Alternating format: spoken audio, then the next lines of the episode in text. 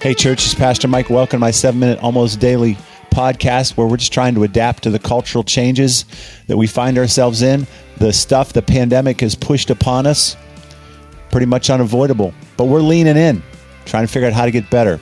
We call it ReChurch.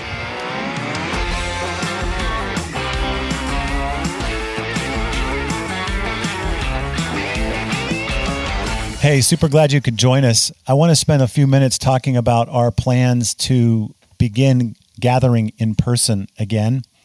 But first, I need to clean up what I started yesterday and the day before, talking about how it is we, as Christians, engage difficult, challenging, volatile conversations.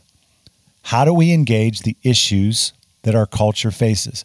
How do we mix it up as we work towards solutions for very significant things, whether person to person or across social media or whatever platform it is you might be engaging? I mentioned three things. The first is the posture in which you embrace the conversation, or the person for that matter, and that is with an eternal hope. Assuming, of course, the person you're communicating with is a non-Christian or a Christian that doesn't understand their eternal security. In either of those cases, they're putting way too much stock into what this issue and the resolution of this issue can solve, what kind of hope it can bring. In many ways, people are putting a lot of hope into the causes that they are leaning into. But we know, as a Christian, you can only expect so much from a worldly solution, no matter how good it is, no matter how necessary it is. So as Christians, your first job in engaging is to engage not from a place of fear, not from a place of anger, not from a place of personal insecurity, but from a place of peace and eternal security. If you can't do that, then you've got other work you need to do first. Because what's most important as a Christian engaging another person is that the way that you engage leads them past their issue, past their cause, past their earthly hope to an eternal one. What they need from you more than anything else in that conversation is to feel and to sense and to know that your security, your hope, your peace is not tied to you winning that argument, succeeding in your efforts, in that cause. That's what people need to feel. That's what you need to feel. And if you don't have that confidence deep within you, you have other work to do if you hope to engage the world in the way that God would have you engage it as His emissary, His ambassador. Okay, number two, I said, quite simply, be informed, truly, robustly informed.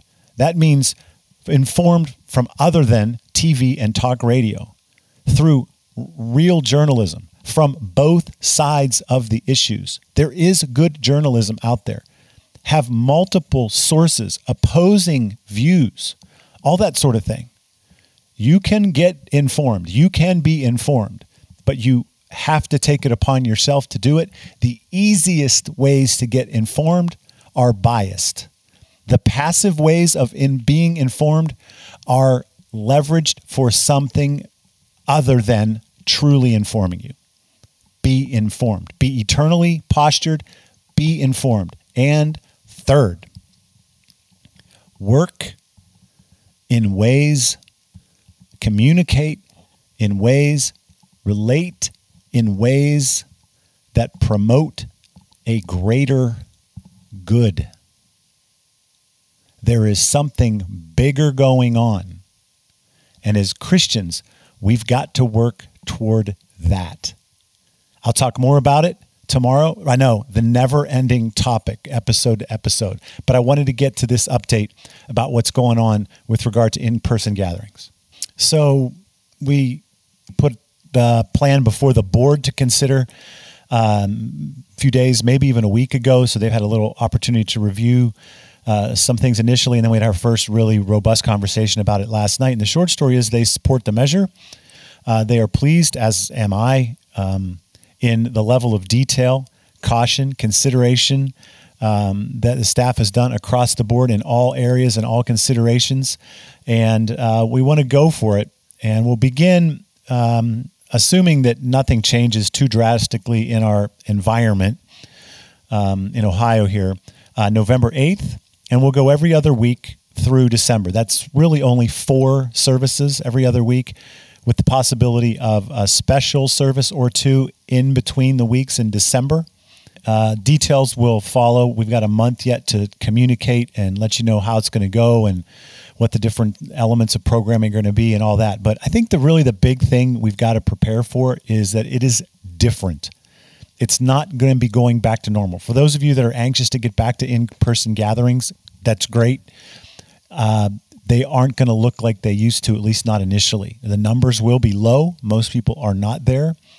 The kinds of things that we're going to have to do, the hoops that we're going to have to jump through, the hurdles we have to get over, the sensitivities we have to have with one another, even some of the measures, the safety and distancing measures we have to do in order to be cautious, are just going to be clunky, difficult, and personally challenging. And so if you're apt to just be agitated and edgy and upset with those kinds of procedures and administrative minutia, it's not the time for you.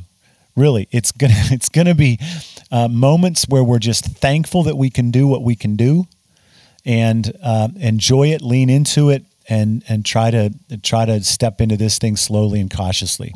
But we're excited to give it a go. Everybody's working real hard to figure out how to do that, and to simultaneously continue a digital offering for those that aren't ready, or to cover those that can't be included, right? That there's still a whole bunch of folks that just cannot take those measures, irrespective of what they might like to do. So that's exciting. We're going to give it a go in November, starting November 8th. More information to follow.